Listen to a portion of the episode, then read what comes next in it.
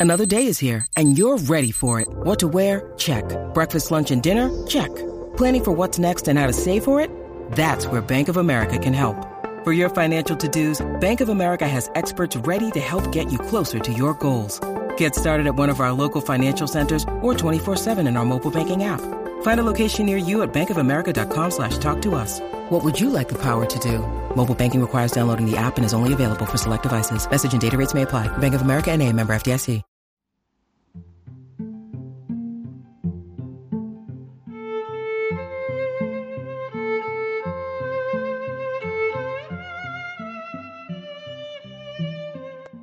Hello, sweet one.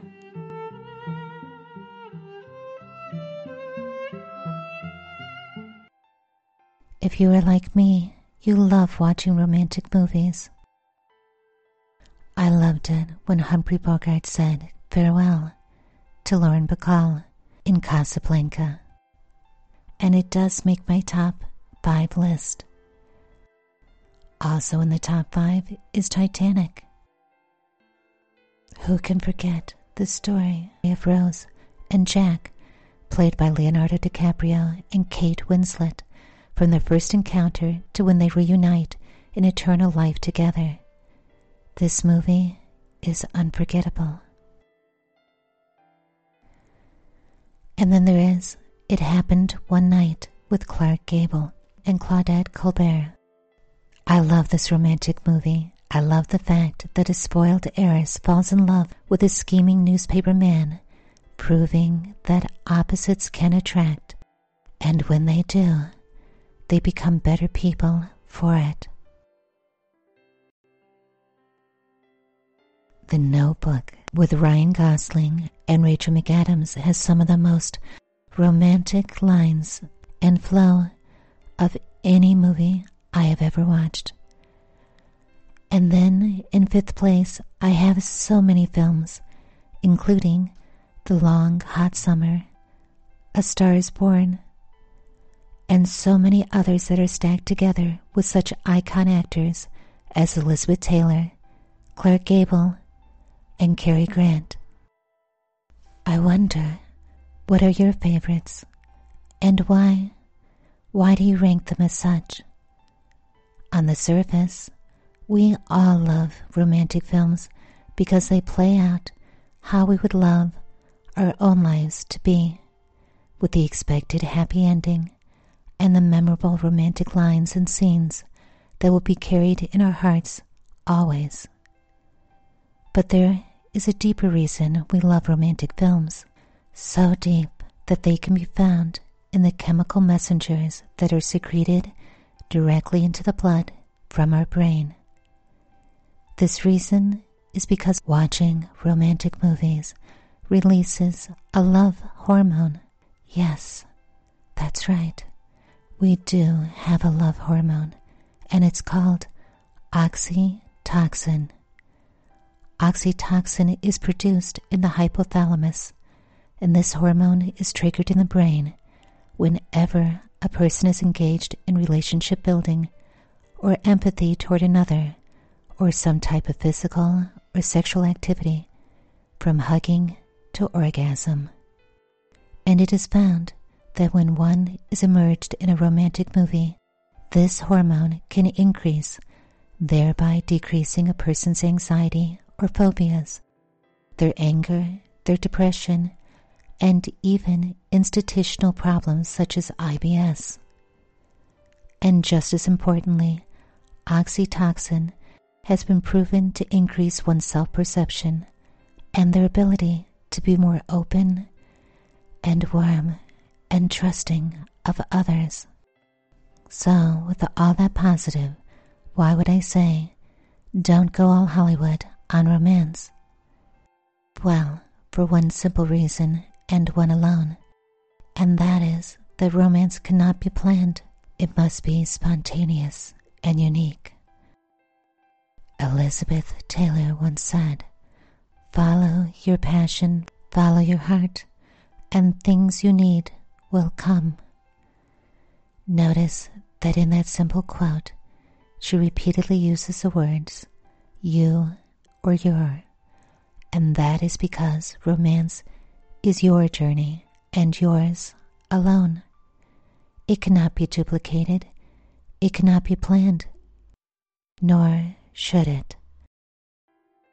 As you may remember me mentioning before, a big part of my career has been in the broadcasting field, on camera as well as behind the scenes, as a producer and a director. The long, romantic stares or the memorable kisses, such as the one in the pouring rain in Breakfast at Tiffany's, does not come effortlessly, nor are they romantic for the two engaged in the act.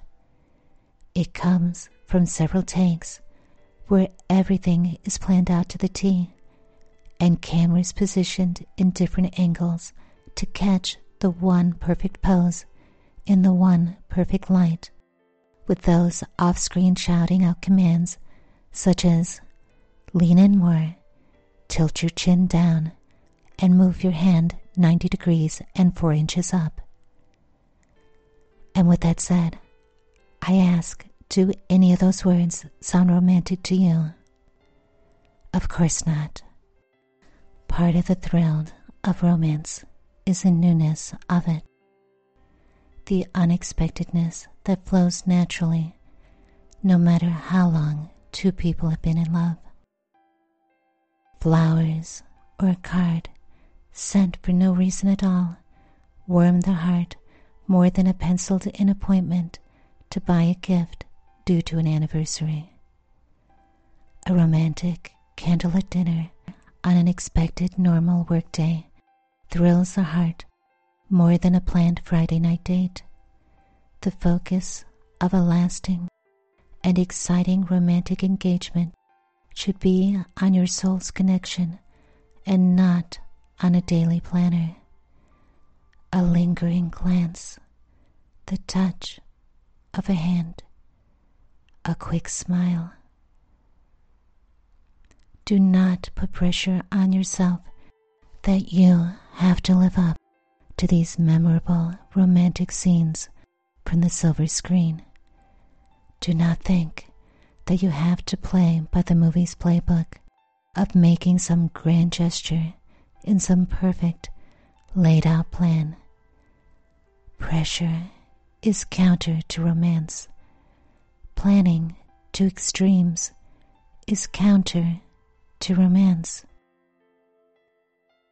Have the confidence to know that you are all the other needs, that your souls have connected, and that you are both willing and wanting of exploring a romantic journey that is uniquely yours, beautifully full of flaws and wonderment. And with that said, it is time for our story on love, a continuation from Leo Tolstoy's book. I do hope that you enjoy it. Simon's wife had everything ready early that day. She had cut the wood, brought water, fed the children, eaten her own meal, and now she sat thinking. She wondered when they ought to make bread now or tomorrow. There was still a large piece left. As Simon has had some dinner in town, she thought, and does not eat much for supper, the bread will last out another day. She weighed the piece of bread in her hand again and again and thought, I won't make any more today. We have only enough flour left to bake one batch. We can manage to make this last out until Friday. So Matronya put away the bread and sat down at the table to patch her husband's shirt. And while she worked, she thought how her husband was buying skins for a winter coat. If only the dealer does not cheat him. My good man is much too simple, he cheats nobody. But any child can take him in. Eight rubles is a lot of money. He should get a good coat at that price not tan skins, but still a proper winter coat. How difficult it was last winter to get on without a warm coat. I could neither get down to the river nor go out anywhere. When he went out, he put all he had, and there was nothing left for me. He did not start very early today, but still it's time he was back. I only hope he has not gone on a spree. Hardly had Matrona thought this when the steps were heard on the threshold, and someone entered. Matronia stuck her needle into her work and went out into the passage. There she saw two men, Simon, and with him a man without a hat and wearing felt boots. Matronia noticed at once that her husband smelt of spirits. There now he has been drinking, she thought, and when she saw that he was coatless and had only her jacket on, brought no parcel, and stood there silent and seemed ashamed, her heart was ready to break with disappointment. He has drunk the money, she thought, and has been on the spree with some good for nothing fellow whom he has brought home with him. Matronia let them pass into the hut and followed them in, and saw that the stranger was a young, slight man wearing her husband's coat. There was no shirt to be seen under it, and he had no hat. Having entered, he stood neither moving nor raising his eyes, and Matronia thought, He must be a bad man, he's afraid. Matronia frowned and stood beside the oven, looking to see what they would do. Simon took off his cap and sat down on the bench as if things were all right. Come, Matronia, if supper is ready, let us have some. Matronia muttered something to herself and did not move, but stayed where she was by the oven. She looked first at the one and then at the other of them, and only shook her head. Simon saw that his wife was annoyed, but tried to pass it off. Pretending not to notice anything, he took the stranger by the arm. Sit down, my friend, he said, and let us have some supper. The stranger sat down on the bench. Haven't you cooked anything for us? asked Simon. Matronia's anger boiled over. I've cooked, but not for you. It seems to me that you have drunk your wits away. You went to buy a sheepskin coat, but come home without so much as a coat that you have on, and you bring a naked vagabond home with you. I have no supper for drunkards like you. That's enough, Matronia. Don't wag your tongue without reason. You had better ask what sort of man. And you'd better tell me what you've done with the money. Simon found the pocket of the jacket and threw out three rouble notes and unfolded it. Here is the money. Trifonov did not pay, but promises to pay soon. Matronia got still more angry. He had brought no sheepskins, but had put his only coat on some naked fellow, and had even brought him to their house. She snatched up the note from the table and took it to put it away safely, and said, I have no supper for you. We can't feed all the naked drunkards in the world. There now, Matronia, hold your tongue a bit. First hear what a man has to say. Much wisdom I shall hear from a drunkard fool. I was right in not wanting to marry you, a drunkard. The linen my mother gave me you drank, and now you've been to buy a coat and have drunk it too.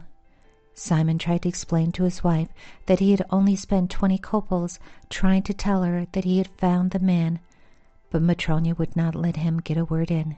She talked nineteen to the dozen and dragged in things that had happened ten years before. Matronia talked and talked, and at last she flew at Simon and seized him by the sleeve. Give me my jacket. It is the only one I have, and you must needs take it from me and wear it yourself. Give it here, you mangy dog, and may the devil take you. Simon began to pull off the jacket and turned his sleeve of it inside out. Matronia seized the jacket, and it burst the seams. She snatched it up, threw it over her head, and went to the door. She meant to go out, but stopped undecided she wanted to work off her anger, but she also wanted to learn what sort of man the stranger was. Matronia stopped and said, If he were a good man, he would not be naked. Why, he hasn't even a shirt on him. If he were all right, you would say where you came across the fellow.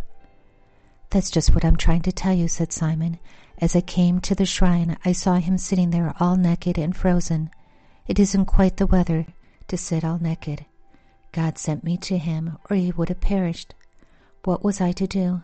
How do we know what may have happened to him? So I took him and clothed him and brought him along. Don't be angry, Matronya. It is a sin. Remember, we must all die one day. Angry words rose to Matronya's lips, but she looked at the stranger and was silent. He sat on the edge of the bench, motionless, his hands folded on his knees, his head drooping on his breast, his eyes closed, and his brow knit as if in pain. Matronya was silent, and Simon said, Matronya, have you no love of God? Matronya heard these words and as she looked at the stranger, suddenly her heart softened toward him. She came back from the door, and going to the oven, she got out the supper. Setting a cup on the table, she poured out some kvass. Then she brought out the last piece of bread and set out a knife and spoons. Eat if you want to, she said, and Simon drew the stranger to the table. Take your place, young man, he said. Simon cut the bread and crumbled it into the broth and they began to eat. Matronya sat at the corner of the table, resting her head on her hand and looking at the stranger. And Matronya was touched with pity for the stranger and began to feel fond of him, and at once the stranger's face lit up. His brows were no longer bent, and he raised his eyes and smiled at Matronya. When they had finished supper, the woman cleared away the things and began questioning the stranger. Where are you from? she asked. I am not from these parts. But how do you come to be on the road? I may not tell. Did someone rob you? God punished me. And were you lying there naked? Yes, naked and freezing, Simon saw me and he had pity on me, and he took off his coat and put it on me and brought me here. And you have fed me and given me drink and shown pity on me, God would reward you. Matronya rose and took from the window Simon's old shirt that she had been patching and gave it to the stranger.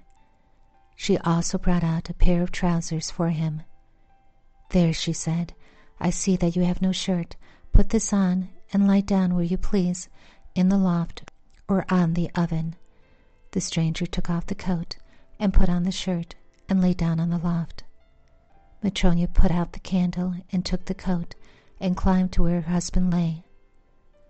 Matronya drew the skirts of the coat over her and lay down, but could not sleep. She could not get the stranger out of her mind. When she remembered that she had eaten their last piece of bread and that there was none for tomorrow, and thought of the shirt and the trousers she had given away, she felt grieved but when she remembered how he had smiled, her heart was glad. Long did Matronya lie awake, and she noticed that Simon also was awake. He drew the coat toward him. Simon, well, you have had the last of the bread, and I have not put any to rise. I do not know what we shall do tomorrow. Perhaps I can borrow of neighbor Martha. If we're alive, we shall find something to eat. The woman lay still a while, and then said, He seems a good man, but why does he not tell us who he is? I suppose he has his reasons. Simon, well, we give, but why does nobody give us anything?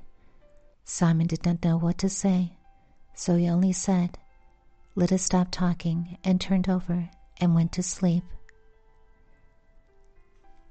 And that is where we will end for today. I will continue reading the story later. I do apologize. I thought I would be done with it by today. But I should have realized the man that wrote War and Peace would never have short chapters. And so, my sweet one, I wonder who this stranger is. I have some ideas. I feel in my heart that he was sent to show that no matter how little that you have, you always have something you can give to another less fortunate. And perhaps he is an angel who will bless them and reward them for their kindness. I can't wait to find out how the story ends. I do feel it's going to be a happy ending. And until next time, good night, sweet one. Sleep well.